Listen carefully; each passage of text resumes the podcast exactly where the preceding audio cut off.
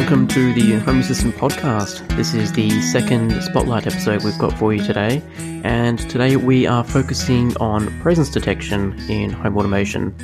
And with me today is Rohan. How's it going? Hey, good. How are you? I'm good, thank you. So today we're going to break down presence detection, and we thought we would do a little bit of mix and match. We're going to talk about how Rohan and I have personally used presence detection in our homes, and also some other options that you can use to do presence detection. First of all, we'll start off with what actually is presence detection. Maybe you're just starting out with Home Assistant and home automation in general, and you're hearing people talking about presence detection. So, Presence detection is a way for your home to know when you are home. A lot of times this becomes important because now you want to figure out, you know, what can I do based on whether I'm home or not? Exactly. And it doesn't have necessarily have to be when someone's home, it could be who is home as well. Perhaps you want to have the thermostat at a particular level when you're home, and then when everyone else is home, it needs to be at a different level to make it so there's less arguments in the house. Yeah. Let's say. I mean, hopefully that not, but yeah, exactly right. And then, and a lot of times it's also okay. You know what? One person's home. You know what? Maybe I never go into one part of the house, right? And great, let me let me you know, maybe turn off some lights there or something like that, right? Yeah, exactly. It's turn off the office if no one that's going to be in the office is home, exact for example. Exactly, exactly. So there, there's a lot of advantages to it, and uh, and a lot of people have interesting interesting use cases behind it too. I also know people that use presence detection to say, hey, you weren't home, and now all of a sudden it's switched to home. So let me open up the garage door, and then because now that means you're coming home, and uh, so on and so forth. So exactly so there's some really cool things you can do based on the house knowing whether you're home or not. Now, just because there's a lot of talk about presence detection and a lot of cool things you can do with presence detection, it doesn't necessarily mean that it's easy or necessarily accurate to do.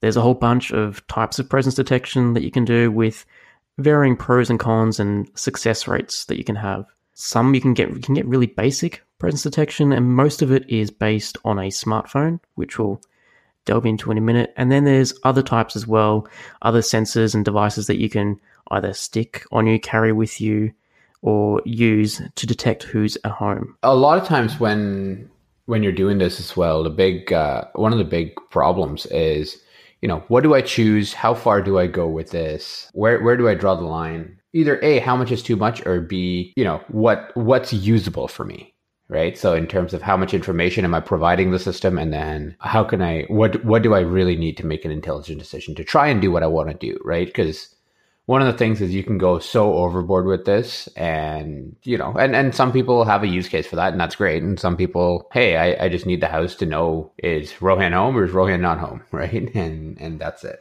It also, if you go too far down this path, you can get to a point where you have so much automated and relying on that presence detection that you really need to decide what happens when things don't go right. For example, if you decide to hook up a siren and create your own little home security system, if you're out a bit longer at the office, maybe you've had a few phone calls that you wouldn't normally necessarily take, and your phone battery has died on the way home, and you get home, if your phone is dead and your house can't see your phone on, you may end up setting off your alarm system and waking up a few neighbors because your battery's yeah. dead. And and for a lot of people that's that that's actually a pretty decent reality as opposed to not. So one of the other things also is you can start going into hey, am I again presence can also mean am I home? What room am I in?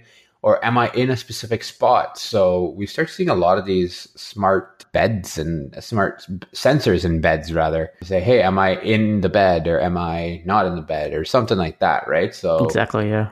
I think a couple of people we've had on the show actually in the past are talking about how they trigger different sleep automations or like, Hey, good night automations or something like that to say, okay, you know what? Let's say I'm in my bed and maybe my partner's in my bed, then great. Based on this, let's make an intelligent decision of everybody's in bed and therefore turn off all the lights or, or, or, or whatever, right? Exactly. So there's a lot you can do with presence, and maybe sometimes you want to go to that level, you don't want to go to that level. My tip would be to always have a manual override somehow. Yeah. That's what I've learned the hard way. uh, just in case. So, first of all, let's start breaking down the types of presence detection. And I think what everyone's going to find, if you, especially if you're first starting out with Home Assistant, one of the cool features Home Assistant has is the map. It's on the homepage of Home Assistant. You can track where people are on a map, and Home Assistant can use that to decide how the house is to act.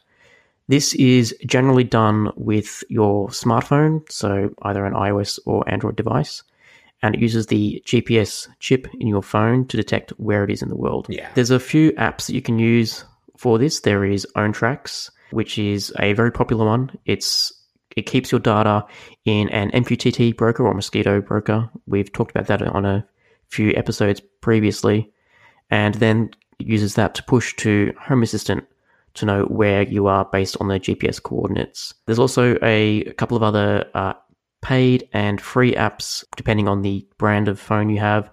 And you can also integrate now with the iCloud component and Google Maps, so you don't necessarily have to install anything extra on your phone to detect where you are. Yeah, and and and there's pros and cons to to all of these, right? So one of the things I would say is figure out how these technologies actually work, and then you know you you learn that hey, one might work well, one might not for you. Just from from a personal experience perspective, the iCloud one. So I, I have an iPhone, so one of the ways one of the things I realized is the way the iCloud works is it basically goes in, scrubs the it basically goes and logs into the iCloud system for you and then says, Hey, I lost like uh, the where's my iPhone feature and says, Where's my phone? Where's my phone? And, and basically pulls that every one minute, five minute. I, I, th- I believe you can set the interval there.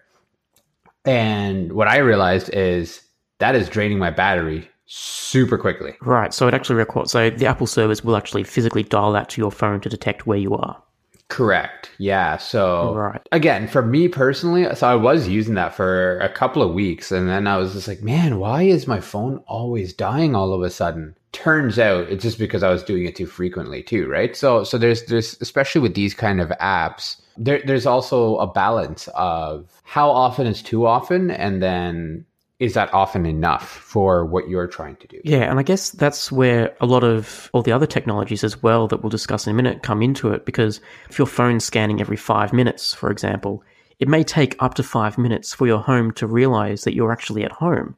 Mm-hmm. So you could be walking around your house for five minutes and the lights won't turn on because your home assistant or your home automation system doesn't know you're home until it's waited that five minutes to find out where you are.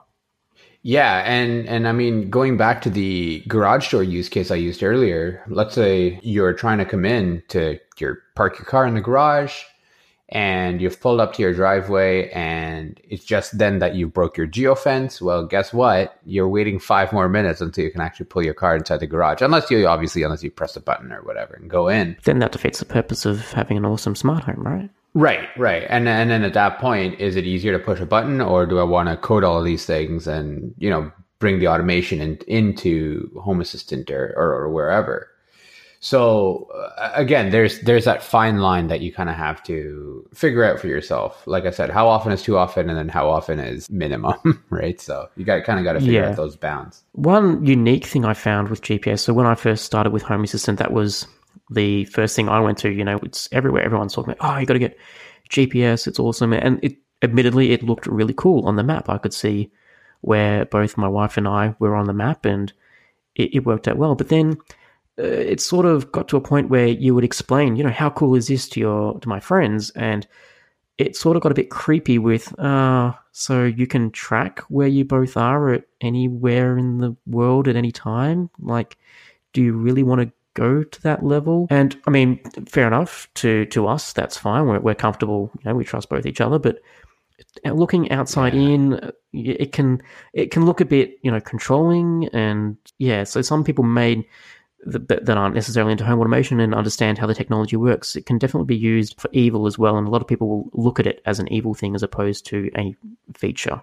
No, for sure. And and I mean this is something where everybody everybody you track, you probably should have a conversation with them to say, Yes, absolutely. Hey, by the way, the house knows when you're home or not, and I can I can also see that information to see where you are. Yeah. Now I know there are there are a lot of couples that have a lot of like the couples apps and stuff like that. That's uh, like, you know, like private chat and like shopping lists and where are you, right? So there's that. So I, I mean, I don't see it being a huge problem, but it is it is something you do want to. Uh, there there are certain points of privacy there as well, and and again, a lot of systems like OwnTracks and such, they are hosted somewhere, right? Um, actually, I'm not sure. Right. I'm not sure about OwnTracks, but iCloud for sure is hosted with Apple. Ninety eight percent of the people probably realize that their phone is logging GPS data and stuff, and and or can be passing it back, but you know, now there's also the okay, well, does Apple know where I am all the time as opposed to when I click, hey, where's my iPhone, right? But but Apple the, the, the phones also do check in back home. It, yeah, exactly. Again, if you're if you're very privacy minded and you decide that you're not okay with that and which is completely acceptable and and at that point then you kind of have to figure out okay, is is using a phone right for me?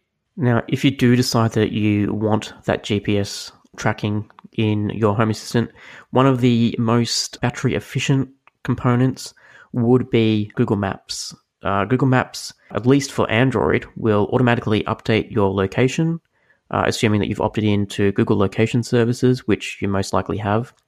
And when you use the Google Maps component with Home Assistant, unlike the iCloud component, it won't actually ping your phone for your location. It will just ask the Google servers to where you last were detected. Yeah.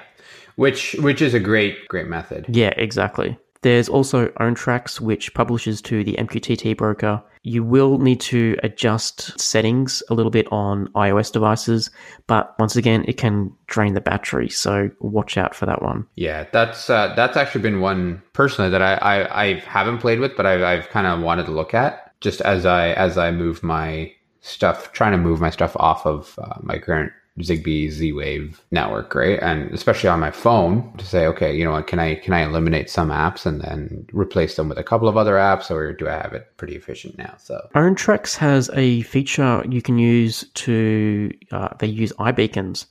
So you can set up a, an iBeacon, which is ah. a little, uh, I believe it's Bluetooth, but it is an, it's an iBeacon, so it could use some Apple proprietary protocol, and that will you could leave that in your home.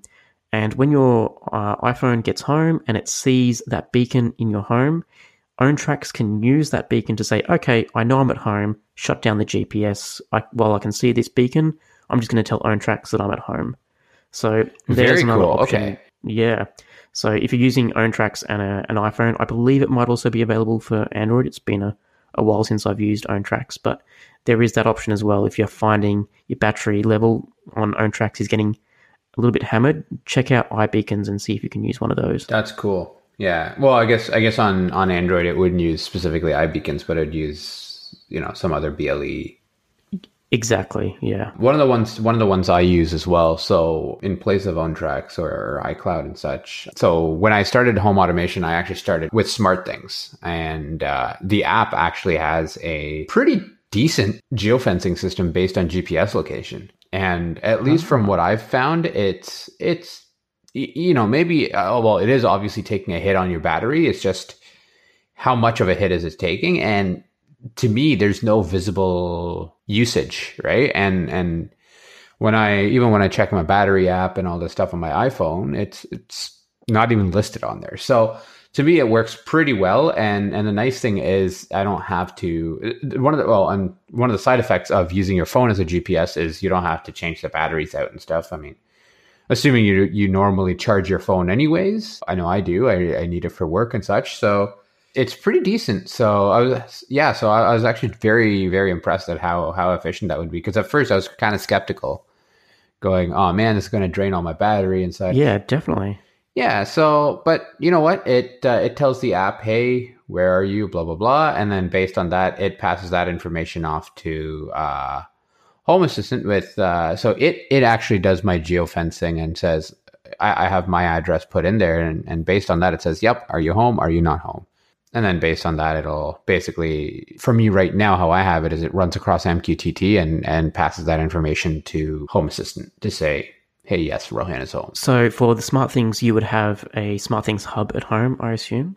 Yeah, so I do have a SmartThings hub at home. I don't think it requires that hub though to do the whole GPS tracking bit, right? Just because again, it's it that is between the app and the cloud. Uh, or Right. but that's between the phone and the and the cloud and uh, and then but yeah I, I do I do have that information I, I do have a hub and I, and from what I understand it's processed via the hub right so the hub does a bit of processing but I, I don't think it's actually necessarily reliant on it Uh huh. at least in my home it's basically the hub is just a radio Right. And would you then have your so you're obviously using a third party library that does the SmartThings to MQTT. Does that use the hub or does that use the SmartThings API from the cloud? Yeah, so it it actually leverages the API in the cloud. So it's it's the Smarter SmartThings plugin. Um, just search Smarter SmartThings Home Assistant on on Google, and it should be the first link. So a while ago, they they had a blog post about this and so on and so forth. So so it uses a combination of both, but I, I believe it is primarily just based on the API in the cloud. And uh, what it does is it takes that and dumps it down to the uh, dumps it down to your local MQTT. So for me, I have them running in a couple of Docker containers. Um, so there's basically my MQTT broker, and then there's my there's another uh, container that basically says, okay, Cloud API, talk to MQTT broker, right? And then and then and then on there, you basically select. Hey, I wanna I wanna follow these components into MQTT, and here's my topic, and go. And and it's, it's super super straightforward. It was i, I will admit it, it's straightforward once you start using it. Setting it up did take a couple attempts. Uh, i mean it might have just been one of those days where i was just you know super tired and, and, and burnt out and trying but i don't know but uh, it, it did take me a couple of uh, couple of uh, attempts but just you know browsing through the forums and such it, you know there I, I wasn't the only person that struggled with it but but w- once you get it set up it's basically don't touch it, right? Um, I, I say that as my system is kind of ish broken as I moved MQTT servers, but uh, but yeah, un- until you're doing something like that, it's it's perfectly fine. Get it set up once and then don't touch it. So So, in your home, if you're using SmartThings as uh, on your phone, how long would it take on average for Home Assistant to detect that you've arrived home? Would it be instant? Have you ever noticed a delay?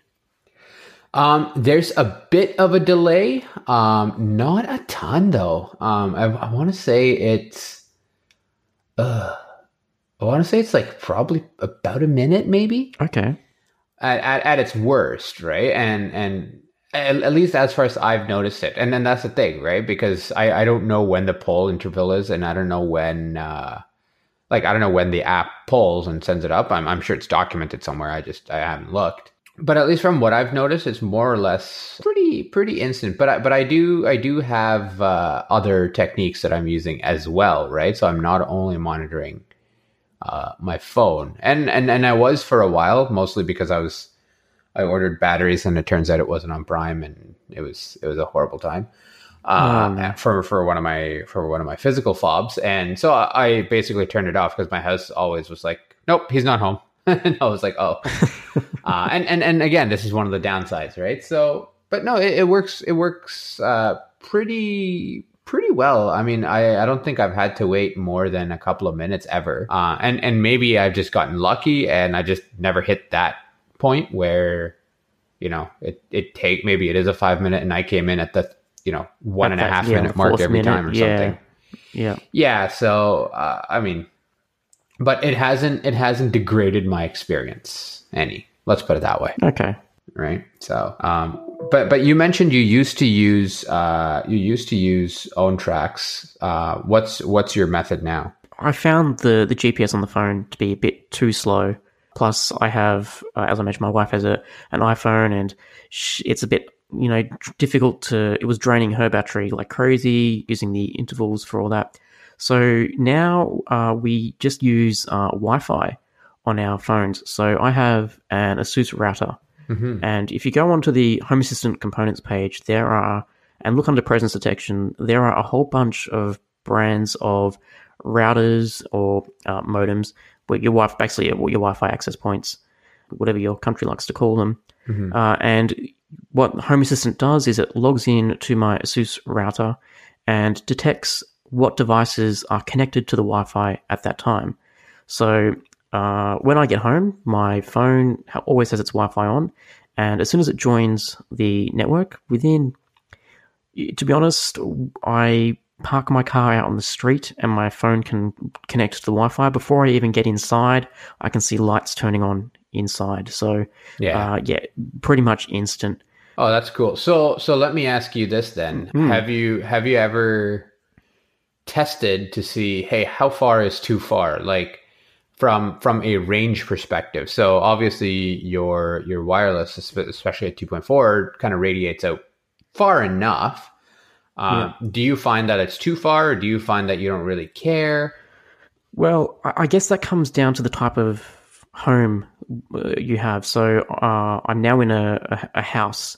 Uh, previously, I was in a apartment block, and if I was, I could actually, in, in, when I was in the apartment, I would be able to. I was on the third level, for example, and yeah. on the ground, my Wi-Fi would still connect. So before I could actually see, look up three levels and see uh, my lights turning on because it thought I was home when, you know, I could have been at a neighbor's house, you know, or uh, just checking the mail and driving past. So, yeah, I think it really depends on the size of home you have. And this is what it comes down to, right? Everyone's home's different. So, Wi Fi works for me. I'm probably, the Wi Fi gets a bit patchy out on the street where my car is. So, it's probably at the right distance for me. Mm-hmm. mm-hmm. Whereas Bluetooth is much shorter. So, that's not going to work for me now. But as but when I was in the apartment, I did use Bluetooth, and the Bluetooth range was uh, perfect for that two bedroom apartment. Wherever I was in that apartment, I think maybe there was a corner in the closet or the, the bathroom that was right at the other end of the apartment where the Bluetooth signal couldn't be detected. Right. Um, and the way Bluetooth works is so when you have your Wi Fi, you connect to the network for Bluetooth, if you have Bluetooth on your phone, uh, it will actually emit your MAC address for Bluetooth. So you don't necessarily even have to pair your phone to anything. So as I would walk in, my phone's Bluetooth would be on. It wouldn't connect to anything, but Home Assistant would scan every, I think I set it to 30 seconds, for all Bluetooth devices that it could see. And, you know, within 30 seconds, I would get up to the third level where my apartment is, walk in through the door, and Bob's your uncle. I'm home. Thank you very much. Right. Okay. So so that, that that's interesting then. So there there is a level of uh, there is a level of you know for for you at least it makes sense, right? Like because because one of the things initially when I when I thought about doing Wi-Fi is I was like, ah, oh, what if I'm at the neighbor's house, like just you know grabbing a beer or something like that with the neighbor. Yep. Yep. Do I want the house to think I'm home? And and a is a do I want it to think I'm home? B is that am I overthinking this? right? Like, well, uh, but that's also the same problem I had with uh, GPS because I wanted to save battery. I set up a zone for my home, and then the zone got. I had the zone as small as I possibly could, but I was close enough to the zone for home. If I was out on the street, like I could be five blocks away at a, a cafe or something near my home, yeah. but the GPS signal would all, all, put me in the home zone. So I would be sitting out having a, a, coffee somewhere, and my home's you know playing music and thinking I'm home by myself because technically I was in that GPS zone.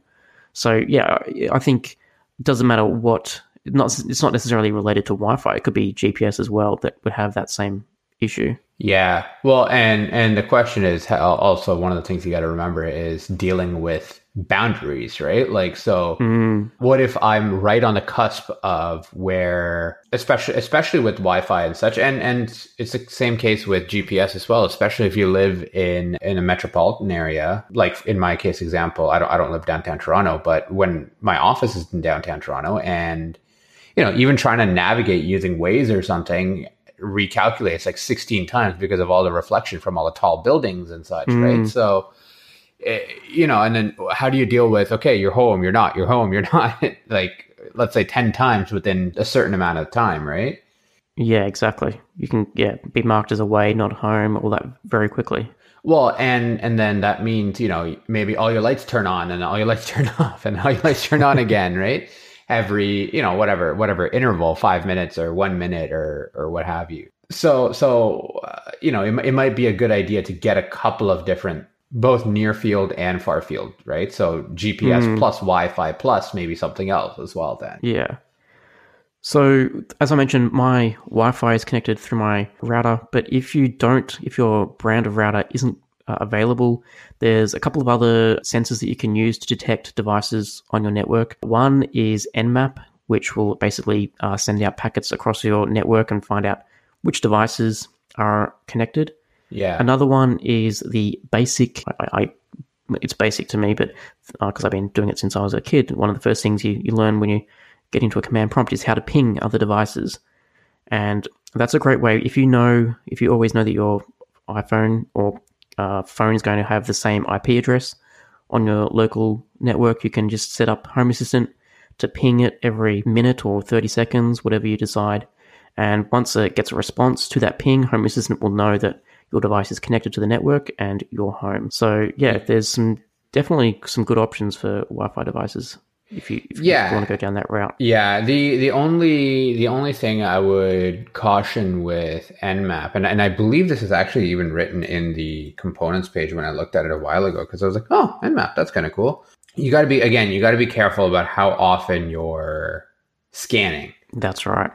just because Nmap Nmap does so. The, so the point of Nmap, if you've never used it before, is normally it's it's a it, it can be used for security tracking to say like, hey, let's say I have all of these ports open and so on and so forth on on whatever device, um, or it can be used to scan for again same similar kind of use case, but to say, hey, all of these devices are up and running, right? But what that means is a they need to keep their Wi-Fi on. The devices need their Wi-Fi to be on, and B is they it can use battery just depending on how fast you're scanning. So That's true. Yeah. Um, just just again be be cognizant of that. Whereas I I really like the router method because at this point it's either hey are you connected yeah great okay and I'm not pinging the phone I'm not I'm not even interacting with my phone it's the phone interacting as it normally would with with my home's Wi-Fi and me polling the router to see if my device is active. Similar to what you said about Google Maps, right? Where where we ping Exactly, the cloud yeah. to say, "Hey, is this where is this device right now?" Rather than pinging the device to say, "Hey, where are you right now?" So it's the same kind of delineation. So personally, I I I'm not doing it myself, but I do really prefer the router method over Nmap or ping. I think the router is definitely the, the best option to go for if you can. Yeah, and and exactly. The the other thing is with ping, one and you kind of touched on it, Phil, is you now need to have a static IP address and such on the phone. To me that uh, I I hate doing this just because it it doesn't break a lot of things, but it can it can be a little bit annoying, right? So let's say let's say you are a mobile worker or a remote worker, whatever you want to call it, and let's say you work out of Starbucks or, or a lot of different hotspot places, or maybe you're traveling often and you're going to the airport and hopping on the airport Wi-Fi. Well, guess what? Now every time you need to set it back to DHCP and then set it back to a static IP and so on and so forth. And and one of one of the security methods a lot of people use in uh, public Wi-Fi networks is to not allow static IP addresses. So it, meaning it has to be uh, you you your device has to achieve, uh, get a IP address through the wireless through through the Wi-Fi, essentially, right? I think the easiest way to get around that would be to assign uh, an IP address at the router level if your router supports that. So you can basically Yeah. tell your router, okay, if this MAC address logs in, always give it this IP address. Yeah. So and then and then but you also have to make sure your your router does support that, right? In in maybe lower end routers and such, they may not support it. And sometimes with uh with service provider provided routers, just because those routers are typically basic, they they may not uh, they may not support that either. So just again, just be just be careful. Ideally, if you get a router, uh, if you're looking if you're in the market for a new router, have a look at the components page and maybe try and try and grab one of those that that they already support, or or consider writing your own integration for it. Hey everyone, I just wanted to take a minute to talk about the Eufy Video Lock.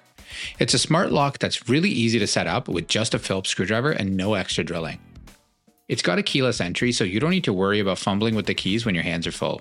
Also, you don't need to worry about handing out extra keys when you're in a pinch, your kids losing them, or people copying the key and passing it around to each other. Something else I like about the Eufy Video Lock is that it has a camera built in and it works as a doorbell as well. Personally, I think the Eufy Video Lock is great for apartments or cottages where you can't necessarily add extra holes for a video doorbell. My favorite part about it, though, is that there isn't a monthly fee and your recordings are locally stored, so you don't have to worry about someone else owning your doorbell data.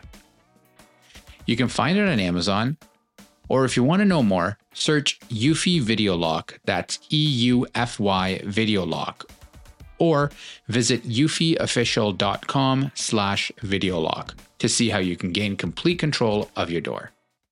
So, one of the problems, and it's a theme amongst all the presence detection devices is you know uh, the iOS versus Android. They all have different ways of communicating. yeah, and Wi-Fi is no exception. And especially on iOS devices, in order to conserve battery, iOS devices will go into a sleep mode, and they may mm-hmm. disconnect from your Wi-Fi network. They will reconnect uh, every now and then to go out and see if there's any push notifications or iMessages that have come through. But during that time, if Home Assistant detects or can't see your iPhone or Android phone detected on the Wi Fi network, Home Assistant may mark you as not home anymore and turn off all the lights if you've set up those automations. Yeah. One of the settings Home Assistant has introduced, and I believe it's available possibly across all device tracker uh, presence detection uh, components, is the Consider Home setting that allows you to say to Home Assistant, don't mark anyone away until they've been disconnected from the Wi Fi for more than 10 minutes, for example. Right. So that way, if your phone connects every five minutes to check for updates, it needs to wait 10 minutes for you to be to no longer connect at all for you to be marked as not home. Yeah. No, that that makes sense, right? Again, you're giving it some boundaries to avoid kind of that the bounce between off on off on whatever. exactly exactly yeah so yeah and then another thing you if you want to get really really crazy with Bluetooth, you can go down and start tracking uh, presence depending on what room you're in. There's a great little GitHub repository, uh, a great, great little app called Room Assistant, which sends your presence, well, basically what room you're in in your home over uh, Mosquitto slash MQTT. And mm-hmm. then you can decide, okay, if uh, my phone is in the office, then turn on the office lights. Or if the phone moves into the bedroom, turn on the bedroom lights. It does require that you have either a Raspberry Pi or another computer running in each room that has Bluetooth enabled so you can see, uh, so those devices can scan for Bluetooth devices near them. So it can be a bit cumbersome to set up and get a bit expensive if you've only got one Raspberry Pi. But there is, though, you can go to that level if you want to. So now by by doing this, so like you said, you kind of get your hey i'm in the office room turn on the office lights or or you know i'm in the kitchen turn on the kitchen lights kind of thing do, do you do you find that you use that a lot so i actually i didn't bother going down this because i thought it, requires you to have your phone all the time with you right yeah and once again when you yeah. get home like if your battery's you know flat you're not gonna you're gonna go put it on the charger that might be in the kitchen or in the bedroom yeah. and then you're gonna walk away so for me, in room presence detection is all done through motion sensors. I don't want to be having to carry a, uh, a beacon or a phone with me. You know, I may not have it on me, so I'd rather be able to just walk into a room and the lights come on based on a, motion sensor in the room that's designed to detect that. Yeah, and and and or or an actual physical like an op- occupancy sensor or something similar, right? So yeah, so it, it's interesting because in in room automations are one of those things that I've kind of toyed with, and I was like, ah, do I do I care that much about a specific room? Because now, from a power saving perspective, it's well, I mean, LED is really efficient. Do I care if my all of my lights are on as opposed to a couple of my lights, right? Or or or something similar. I really loved uh, Stargate growing up as a kid, and I always loved Stargate Atlantis when they would go through the Stargate, and all the lights would turn on as they moved around. And I've sort of emulated yeah. that with Home Assistant. So I have Z Wave motion sensors all over the house. And I have one sitting on my desk here at the office. And as soon as I walk into a room, like the bedroom or the kitchen, the lights just turn on. Uh, I have uh, a hallway in my house and I have two motion sensors at either end of the hallway. And depending on which motion, motion sensor gets tripped first, will determine the order of the lights that come on. So if the one closest to you gets tripped, it will turn the lights on and sort of follow you down the hallway slowly, sort of to give you that nice little the lights are following you. Yeah, yeah, appeal. yeah. Oh, that's cool. That that's a whole other level of nerdy right there. But yeah, yeah, it totally is. But it's one of my uh, yeah, that's my my go to thing. Right, and it's also nice that once the TV turns off and we go to sleep, and eventually the motion sensors detect, okay, no one's in this room anymore. Shut it or shut all the lights off and go to sleep. Like, yeah, I think if you're going to do presence detection, I think motion sensors um, and a combination of other things, which we can probably do in another episode, would be best. Yeah, yeah, and and and this is definitely, uh, and we kind of alluded to, to this earlier, right? It's it's one of those things where we kind of need a couple of things to kind of get really what we want, but then there's also a line of too much. Yeah, Um, yeah, exactly. So so do you do you use any BLE devices as well? So you you mentioned Bluetooth for kind of the the room ish, and and Bluetooth and BLE a lot of times are used interchangeably, right? But uh, Yeah, BLE being Bluetooth Low Energy. a, a low energy device could be uh, anything from like an Apple Watch or even a smartwatch. I actually have um, a Moto 360 uh, smartwatch on my wrist, um, but I found that the LE tracking one, I don't think it's ever detected my my watch unless it's been in pairing mode, so I haven't bothered with that. And I, the other option that you can use that Bluetooth LE tracking really comes to light is for those little smart tile trackers. I think there's one called Tile that you can buy. Yeah. Uh, they basically are. I think they've got a. Maybe you can't. I don't even think you can replace the battery in them. But they're all. They're a sealed little unit. They're basically. I think they came out from a Kickstarter, and they're designed. You Yeah. put them on like your bike or your backpack, and they just emit a low Bluetooth frequency, and then you, uh, based on that, you would have an app on your phone, and that app would then detect, you know, okay, I can see this tile. Here's its unique ID. Um, I'll use the app to update its uh, location through the app. I think uh, Bluetooth scanners can also pick up those tiles and other little presence detection things. I, yeah, once again, it's carrying something on me for presence detection. Maybe it would be cool to put it in like um, my briefcase or something like that. So that could be another form to of Home Assistant to know, okay, the briefcase is at home. That means Phil might be home, sort of thing. But so far, it, I, I don't like the idea of having a, an app in my phone to have to do it. Right? Yeah, it, it, it it's so BLE is also one of those uh, one of those things where again you can use so so I actually use one similar to the tile called TrackR Right. without the e, so it's T R E C K R. So so TrackR does work very similarly for for me. uh, Again, I picked this one over over the tile because a it was on sale, so why not? uh and and uh, I think there was like a five pack on sale for like you know like 80 bucks or something. So it was like 20 bucks each as opposed to uh, where, where normally it's a lot, uh, I believe it is a lot more expensive. And, uh, you know, and, and I can change the batteries and such, but, but same kind of concept, right? Where essentially my phone tracks the beacon from the, from the actual fob there, from, from the tracker fob and updates uh, the tracker cloud service as to where it last saw my device. So I have one in my backpack, like or in my laptop bag. I have one in my uh, all my keys. Uh, I, I have I actually have one in my car just because I was playing around with it, and I was like, okay, you know what, why not? You know, I have a couple of others lying around too, and and so essentially what that what that translates to for me is now this it, it also gives me another point of that okay you know what are you home are you not home uh, so on and so forth i've i found that it's kind of there, there are a couple of reliances on it like now i have two things that can go wrong rather than one. Um, yeah.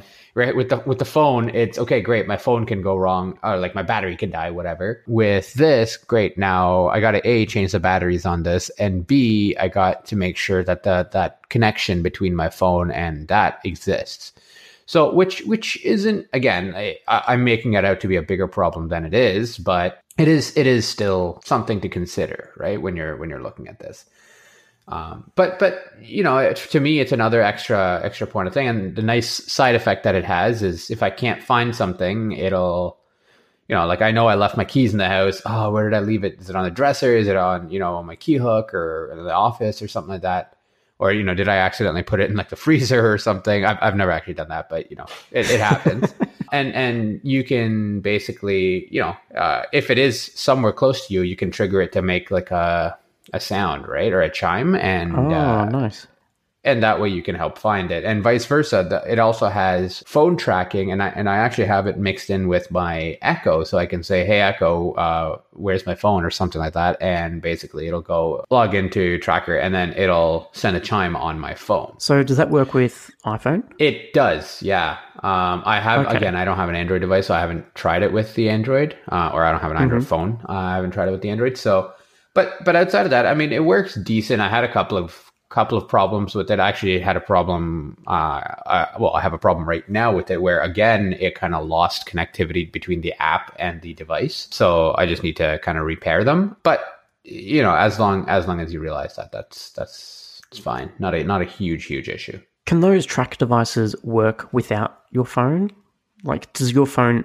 Because what happens if you don't open the TrackR app? Does that mean that you won't have an update of where those devices are in the world? Yeah, so so let's say so let's say I go on vacation. So I'm I'm I live in Toronto right now, and let's say I came to visit you, and I left my keys at, at your place in Australia. So Mm-hmm.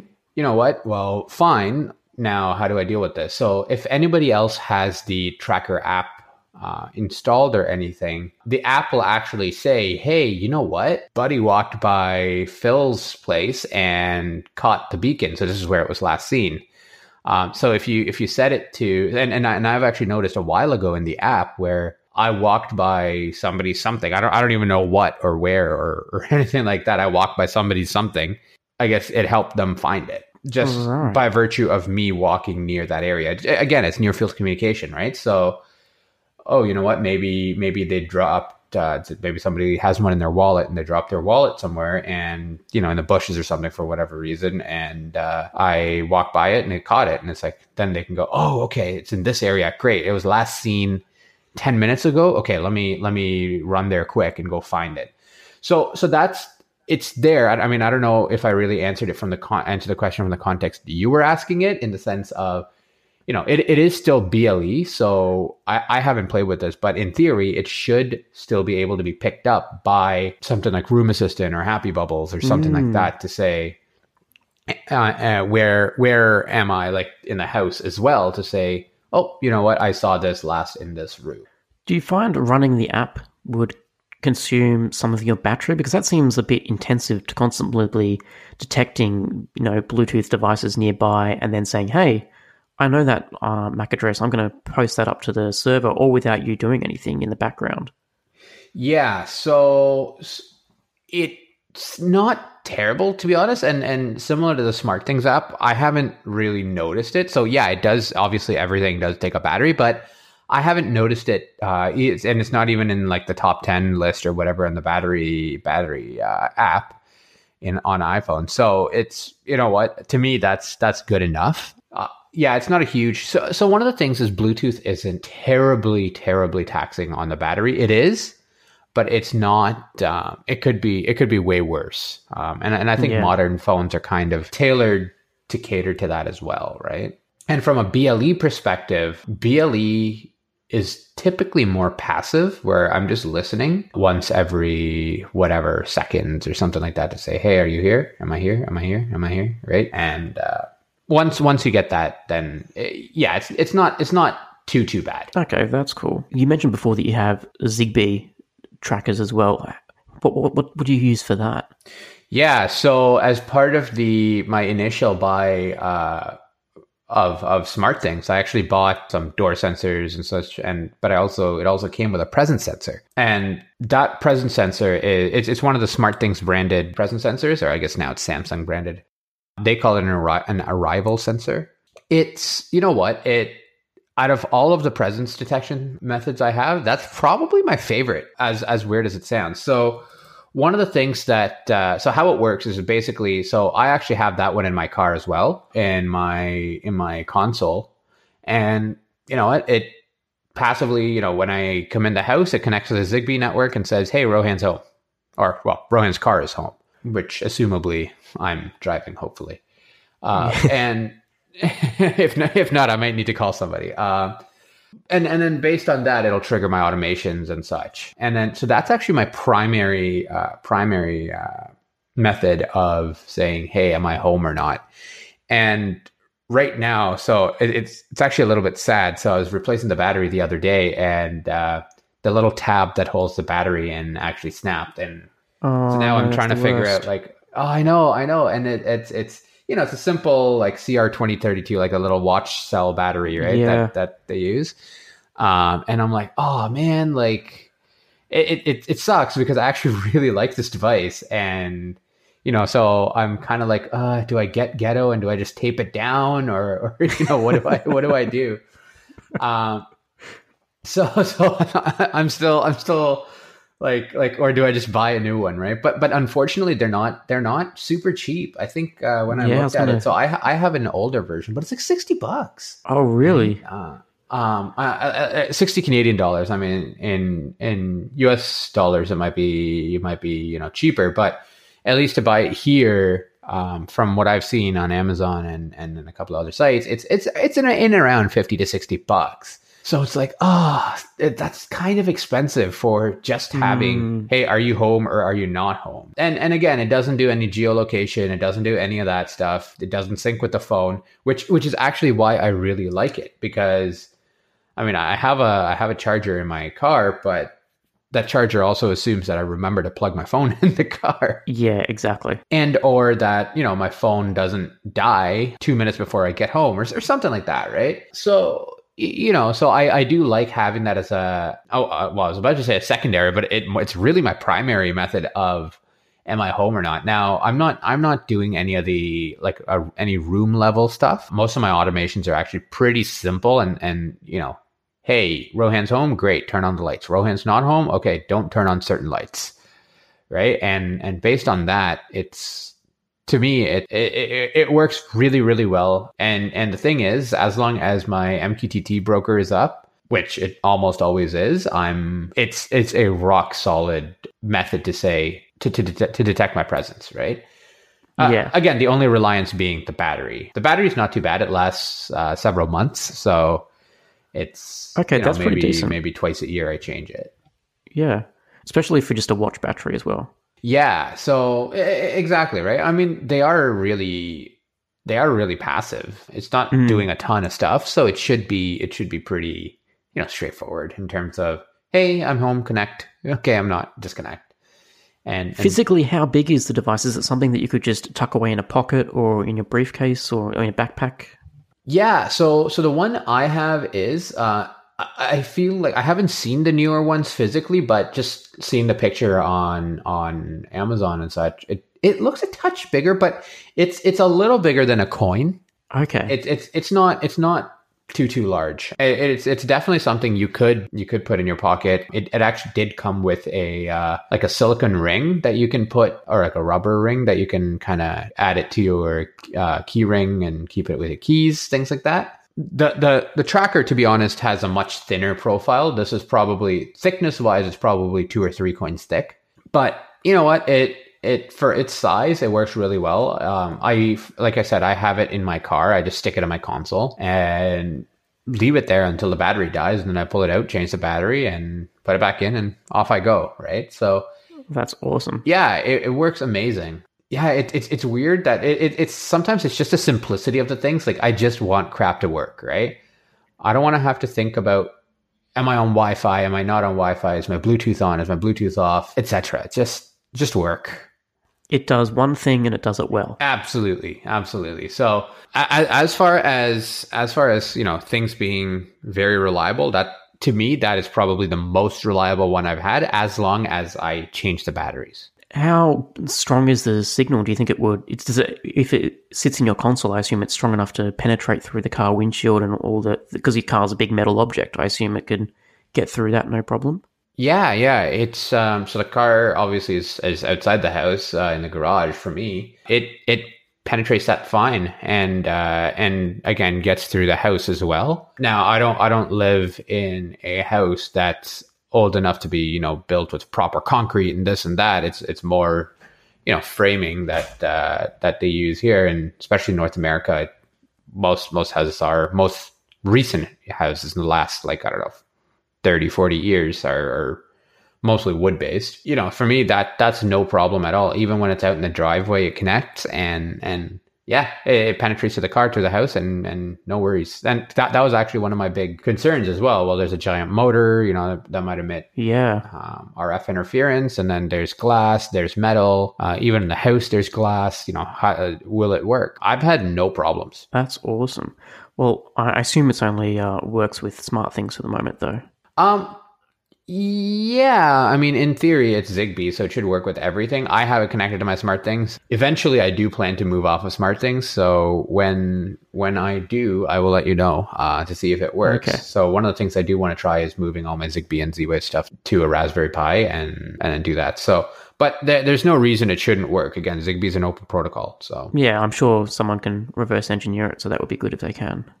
Yeah, uh, and and and again, the logic is similar to kind of what you said about the router Wi-Fi uh, method, right? Is it is it connected? Yes. Is it connected? No. So yeah. there, there's there's no reason that it shouldn't work. So there's some cool techniques for presence detection, and they're all basically like a, a physical device, either your phone or you know uh, the, the the Zigbee presence detection from SmartThings. So that's pretty cool. Some there's some other uh, mm. presence detection that you can use in Home Assistant as well. Actually, I think uh, when I last checked, there was 47 presence detection devices alone in Home Assistant. So yeah.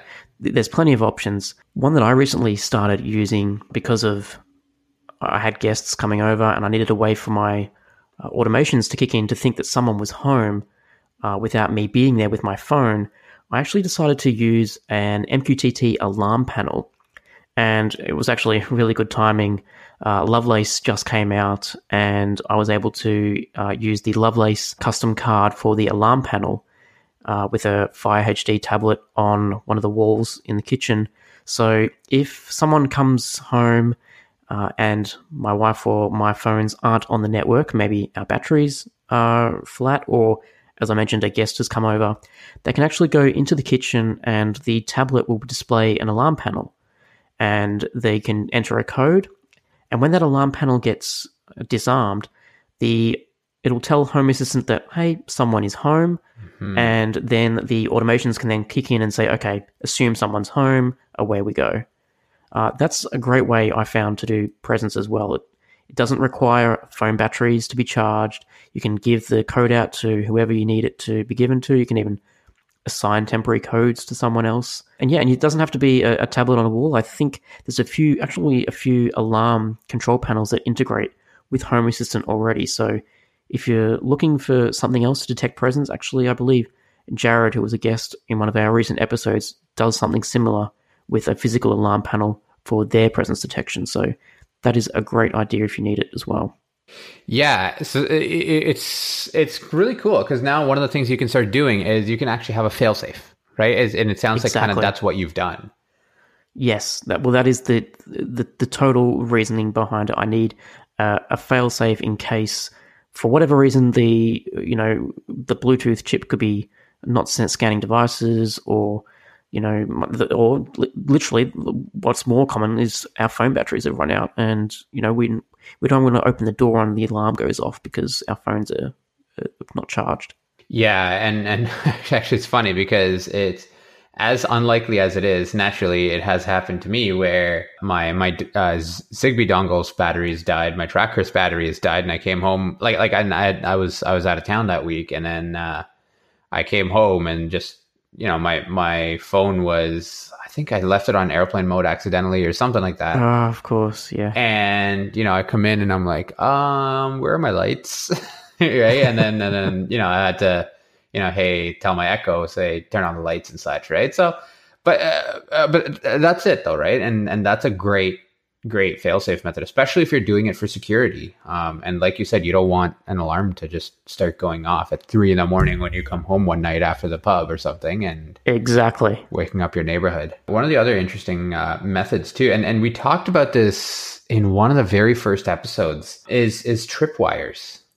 If you're not familiar, essentially that that's having, you know, let's say two beams or something like that that you break when you walk across to say, hey, I'm here or I'm not. Uh, so if beam one is broken and then beam two is broken, then okay, great, I walked into the room. And then if it's two and a one, great, I walked outside of the room. Yeah, so there's no, I don't think there's a, an official integration with this for Home Assistant. So it is something you would have to code yourself. It's I wouldn't necessarily say it's a, a, beginner level thing, but I believe a lot of retail stores use this to detect how many people are in their stores or coming, how many shoppers have come for a day. Yeah, so they use it for how many shops, have, uh, how many people have come in a day for the shop, or or a lot of times even for fire code, like a building can only have let's say 200 people in it or 500 mm. people in it, so that way they can actually retain a count of who is actively in the building just by adding it at all their entrance and then summing it up, right? Yeah. One of the one of the other interesting things, and we were kind of chatting about this, is the is the Xandem system. And and if you're not familiar with it, basically it almost does like the virtual tripwire using RF. Yeah, this was a Kickstarter. It was really cool when it came, like when it first came out as a Kickstarter. I'm like, there's no way this is going to take off. This is going to be one of those Kickstarters that fails. It's not going to work. Like you're, you're, how does how it just seemed too far fetched of this technology. But sure enough, they've actually uh, started shipping units, and yeah, basically it uses the water or the moisture in your body, and when you make a movement, the it disrupts the RF signals in and around the home, and it will then put it on a map where you are in or where that movement was in the home. That's which is which is very cool. So so it, it's interesting because you're using a different characteristic of RF. So if you're not familiar with how uh, RF or radio frequencies work, is basically any small thing can affect affect RF. That's why one day your wireless might be great at home, and the next day, you know, if it's if it's a little humid or something like that, then you know, based on all that stuff, it can you can get degraded quality or, or better quality sometimes, right? Sometimes it carries it further. So, so it's interesting because now they're starting to use a lot of these technologies to say, hey, how are people moving through a space? That's right, yeah. Although I think the Xandem one does require you to be moving for it to detect. So if you're sitting on the couch watching TV, it's not going to know you're in the room because you're not making much movement. Right. Right. Well, it's it's it, it is it's essentially that same virtual tripwire, right? Mm, um, exactly. Where you know if if you don't break the tripwire, then you're not tripping anything. and there's also other components you can use as well. So there's a uh, one of the air conditioning control units called Tado.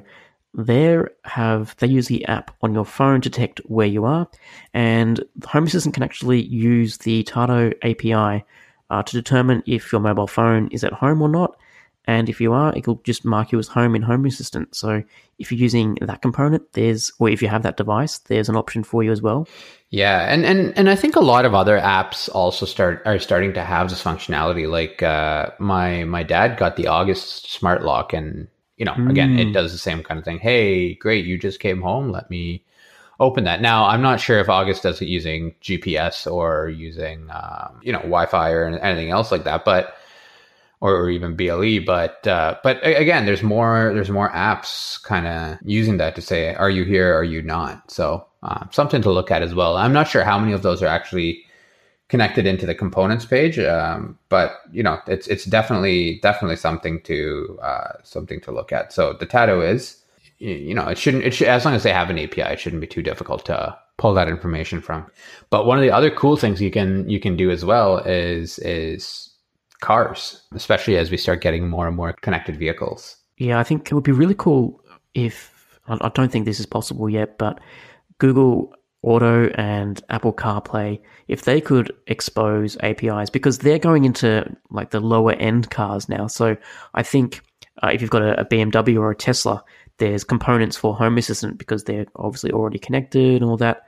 But with the new, like the, the lower end cars, just basically outsourcing their head units to Apple and Google, hopefully they'll take the lead and you know maybe expose some APIs in the future for us. Yeah, and and I mean, well, knowing, knowing Apple, they probably won't, but pro- pro- probably a better chance of that coming through coming through Google, right? Yes, but but yes. no, uh, that that's absolutely it though, right? And and you know, that your vehicle can now be another sensor. So, hey, is my Tesla home? Yeah, great. No, okay. Based on that, then you know I'm pulling it out. So in, instead of it, it's it's neat because it's another metric where instead of using your cell phone, you're now using your card that's still connected to uh, you know a mobile network somehow, right? With with some kind of backhaul there. There's also other types of sensors from MySensors. So these are little uh, do-it-yourself sensors that you can create. I believe they have GPS chips that you can use.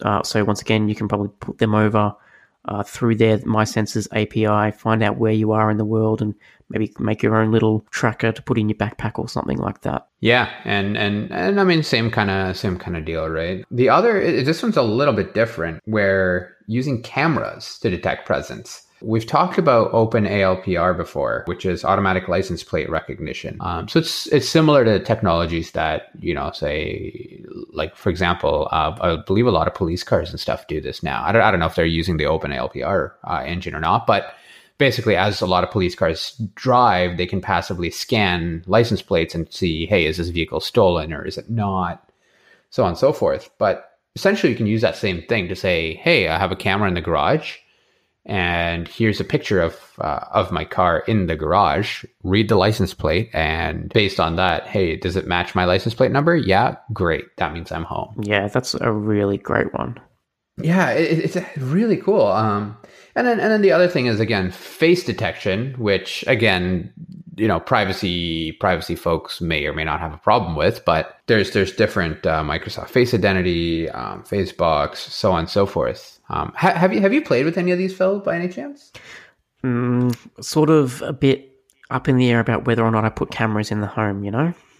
Like yeah yeah and and and i'm i'm exactly that way too right? And i'm okay with cameras outside the house. Inside the house yeah like, ah.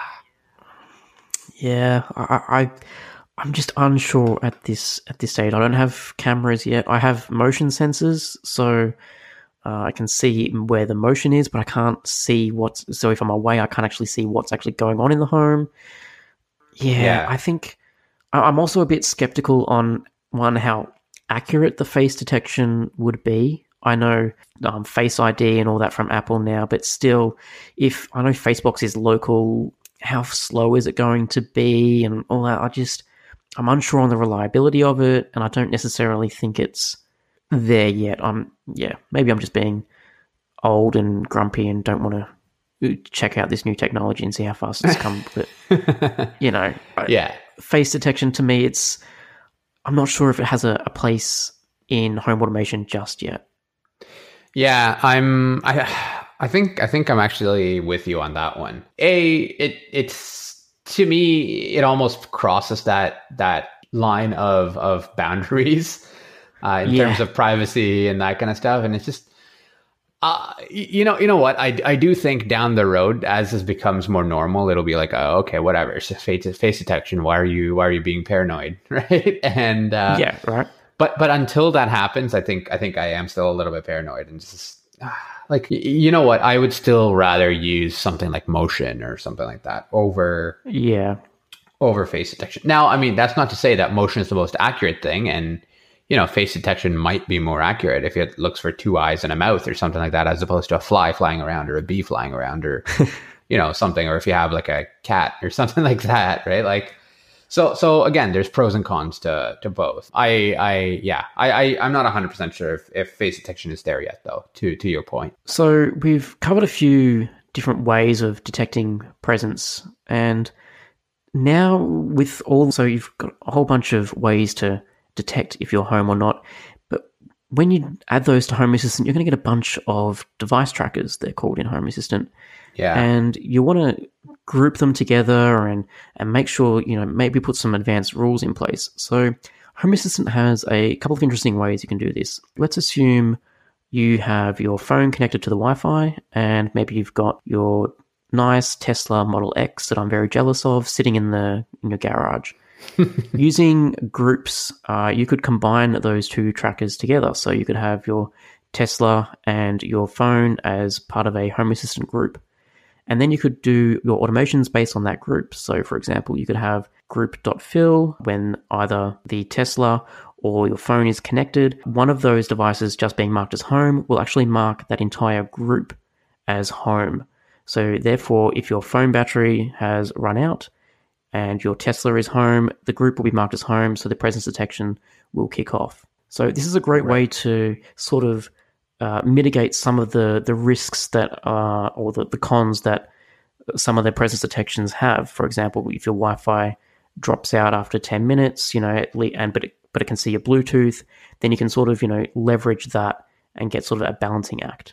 So, so is it a or or is it an and? So, like, is it my, you know, the the Tesla and uh, the phone are active, or the Tesla or the phone is active? It is or. So, as long as one device is marked as home, then the group will be marked as home. Okay. Which then gets. So, what happens if your Tesla's at home, but your phone's away? Does that mean you're at home? Like maybe you've just gone for, maybe you've taken public transport to work that day. Yeah. So that's where the, the Bayesian sensor comes in. If you love maths, then you'll love the Bayesian sensor. it's uh, it deals with probabilities, and so the, the way it works is you take uh, multiple values from sensors. So in the example, the Tesla, the Wi-Fi, you may use one of those uh, Bluetooth uh, tiles in a, a, bag or something, and then you can tell Home Assistant the probability of how likely it is you are home based on uh, the values of the sensors. So if your Tesla is home, but your phone and the tile aren't home, it's probably more probable that your you yourself are not home, even though the Tesla is at home. So then you can build in those rules so the Bayesian sensor can work out, you know, is this person likely to be home? Yes or no, as opposed to just if one device is home, it, it, assume the person's home. Yeah. So so this is you use this uh, today, do you not? Yeah, so I don't use it for presence yet. I'm still experimenting with it. I've actually set it up as a little monitor to see if there are people in the house. So what I have is I have a few motion sensors added to a Bayesian sensor, and I have the probability rules that as long as two motion sensors are detected, then the house is going to assume that there is a, a person physically in the house. Hmm. Okay. So that's designed, and I'm going to feed that into a security system so that if no device trackers are home, but there's motion in the house, then someone's either broken a window and they just haven't opened a door to get in and, you know, raise the alarm. And eventually I want to extend the Bayesian sensor so that, you know, if my device tracker is home, then it's 100% I'm, I'm probably home but also other rules like if I've been home for maybe an extended period of time, maybe I've left my phone at home accidentally, or you know if uh, a GPS signal from my phone or I, uh, like my phone logs into the Wi-Fi at my work, then maybe it'll send like an MQTT signal to say I'm at work, and then the Bayesian sensor will work out the probability that hmm, yeah he's at work because his phone's at work, but his car's still at home, so he's not home anymore, sort of thing. Mm, okay yeah, lots of you can get very uh, confusing and, and, lots of different things you can do with a Bayesian sensor. So uh, make sure you've got a good way to map out what you want to achieve and and and be prepared for a lot of hair pulling. Yeah, and and it sounds like that's uh, that's that, that's one of those things where it's like, uh, how how deep do I want to get into this, right? well, that's that's it, right? And once you start with home automation, it's basically you know yeah, you're you're already into ends. Yeah, it's yeah. so okay. So that that's interesting. Um, and then and then how about like okay? So we, we keep talking about am I home or am I not home? Right? What else? Yeah. How can I how can I go further than this? Like in the, in the sense of hey, you know what? Um, I've been home for a while, or hey, I just got home, or hey, I'm just out, or I've been out for a while, or yeah, so I, uh, and it's been mentioned a couple of times, a couple of few of our guests on the podcast are using this. On my blog, I have a post called Making Home Assistant's Presence Detection Not So Binary. And I use the Home Assistant, the basically not home or home, and then I do some uh, logic based on how many minutes a device has been home or not home. And I basically created a little series, a workflow, the logic of when someone gets home. So, for example, uh, if I'm away from, I'm marked as away in Home Assistant, when I first get home and my device tracker changes or my group changes to home, in the first five minutes, I will be set to just arrived. And that allows the home to know, okay, Phil's just got home. Let's start doing some things as if he just got home for the first time. So let's turn on the lights here or start playing some music. Then after five minutes, I go into just the normal home state and that's where it stays. Then once I leave, my device changes from home to just left. And this allows the home to do things like turning off maybe the secondary lights, you know, like all the accent lights and turning off anything that's not not critical. Mm-hmm. Then after that five minutes, I'll be marked as away, and then Home Assistant can turn off everything, like all the lights, completely shut down the home. And there was actually a reason. The original reason why I did this was because I was finding that when I was sitting uh, at my desk in the office in my uh, in my previous apartment, that there was just a certain black spot for my Bluetooth. So my phone would be marked as as going away from home, and then as soon as I would, I, I, would detect because my I'd be working away on my computer and the PC monitor would just turn off, and I'm like, ah. Oh. I'd you know right. wake up my phone and it would connect to Home Assistant, and then everything would kick off again. So the music yeah, would start okay. playing, the lights would all come on, and it, it was as if I just walked home. So I, I wanted some rules so that if I was marked as you know just leaving home, but I then all of a sudden came back straight away, I don't want it to start kicking off everything from as if I'm coming home for the first time. So I've put some rules in so that, you know, it won't kick off as if I've just come home. Interesting. Okay. Yeah. And then finally, if I'm away for more than 24 hours, uh, it will assume that I'm on vacation and will set the house down. Like it'll just, maybe it'll activate vacation mode where lights will start turning off and on to simulate someone's home. Um, and then when I get home, it will then message say, okay, you've been away for a while. Maybe I'll send you an email with a, a breakdown of what device batteries levels are at and what you need to take attention of while you've been away. Hmm. So that's up on my blog. I'll leave a link in the show note. It doesn't require anything extra in Home Assistant. It's all YAML. You can just drop the automations into your Home Assistant and put the input selects in there as well. And yeah, away you go. That's awesome. All right. Well, I mean, I think we've covered quite a bit. I think yeah, presence detection is uh, not a topic to be taken lightly. I don't think we've taken it lightly today. No, exactly, and and I think this might actually be one of our one of our longest episodes yet. Yeah, but I, I mean, I think it's some really good conversation, and you know, so what uh, as as kind of takeaways, what Phil and I will do as well is we'll uh, we're gonna both post blog posts on our blogs kind of talk about uh, our our personal experiences with it as well. Yeah, so we'll leave links on how we're using Home Assistant device trackers and what we found good, what we found bad, and there'll be some code up there if you want to copy and paste as well. So they'll be in the show notes, which are on hasspodcast.io. So if you have an idea for any future episodes, whether it's for spotlight episodes or even for our normal uh, Home Assistant podcast episodes, and you want to share your home automation story with us, shoot us an email, feedback at hasspodcast.io or ping us in the uh, podcast channel on the uh, Home Assistant Discord. And thank you very much for listening. We really appreciate it. Thank you. Take care. Cheers.